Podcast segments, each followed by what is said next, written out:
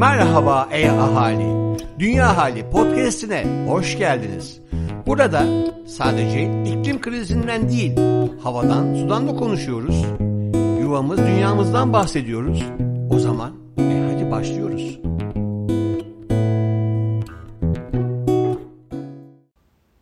Merhaba, ben Pınar Sabancı.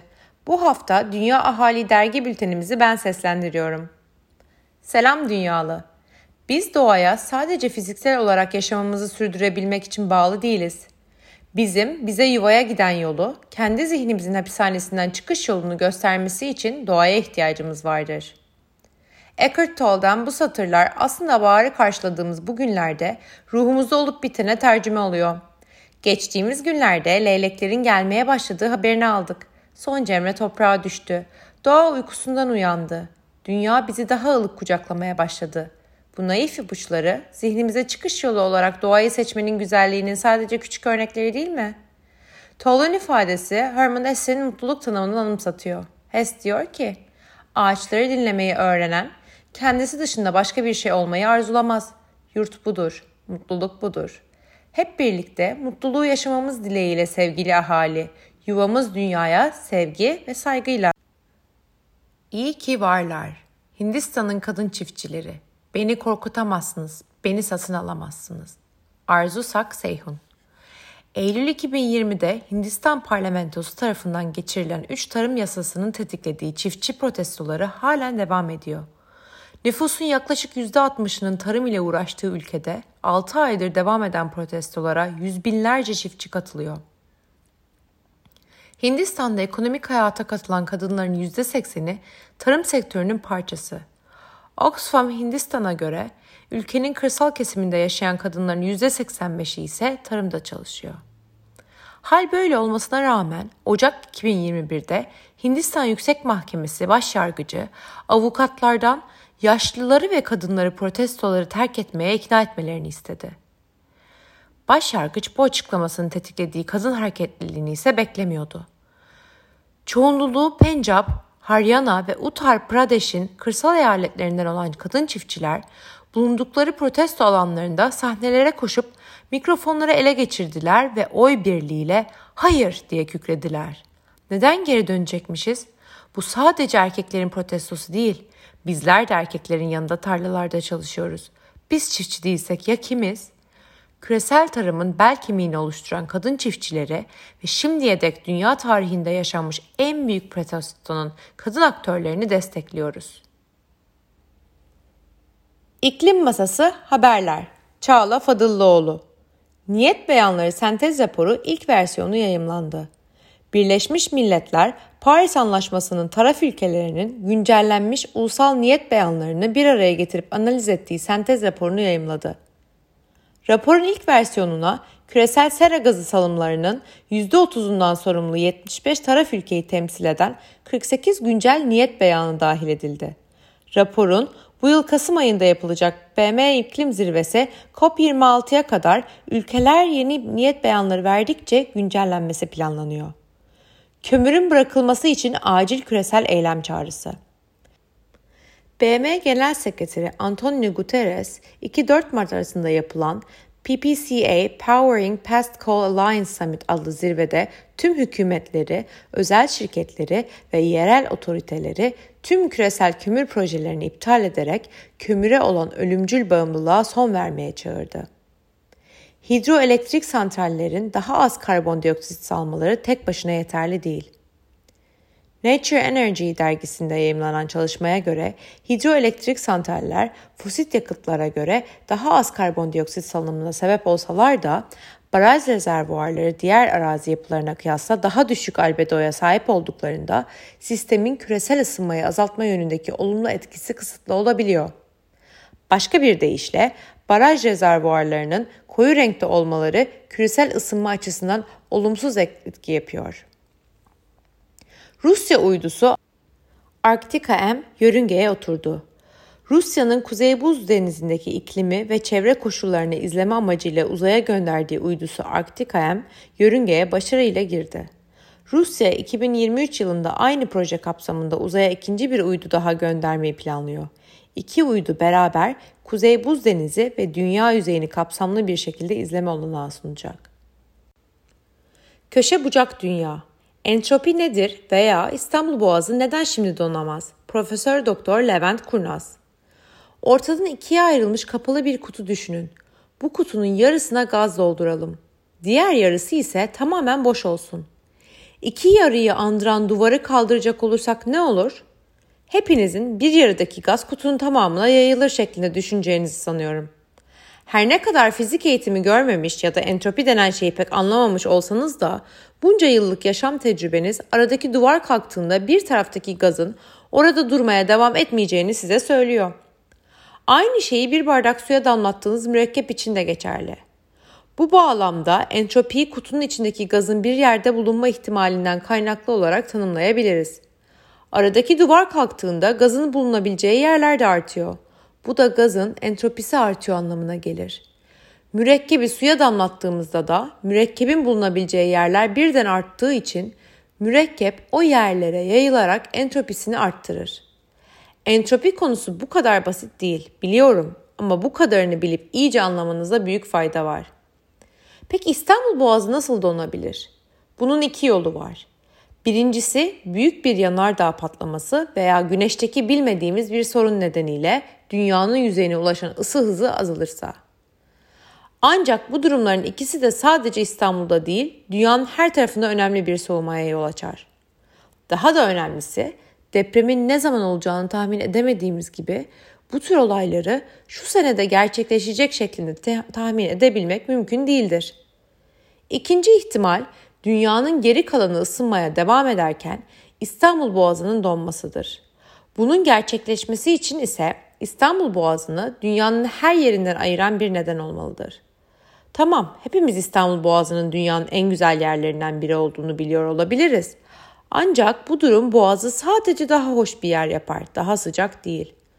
Lütfen mantığınıza pek de uygun gelmeyen bir haberle karşılaşıyorsanız düşünün. Bu haber doğanın normal işleyişine uygun mu?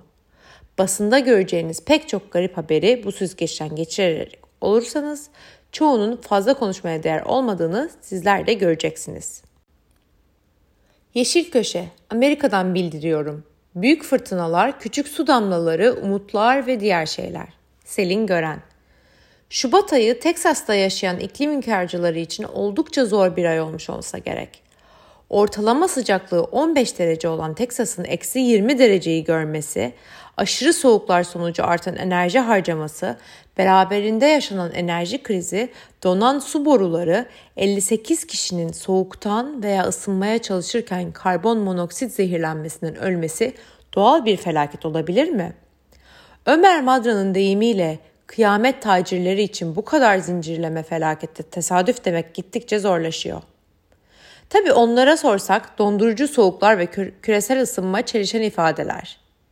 Halbuki bilime güvenen insanlar olarak biz biliyoruz ki artan sıcaklık ortalamaları havadaki nem oranını da arttırıyor. Hal böyle olunca şiddetli kar fırtınaları da daha muhtemel hale geliyor. Hem de 10 yıl sonra değil, tam şimdi. İklim krizi yaşanan felaketlerin hızını ve şiddetini arttırdıkça bilim karşıtlarının argümanları birer birer yıkılıyor. İklim krizi burada ve yaşlanmamızı beklemiyor. Çocukluğumuzun, gençlik hayallerimizin karşısına geçmiş, özür dilerim ama size bırakılan miras bu diyor.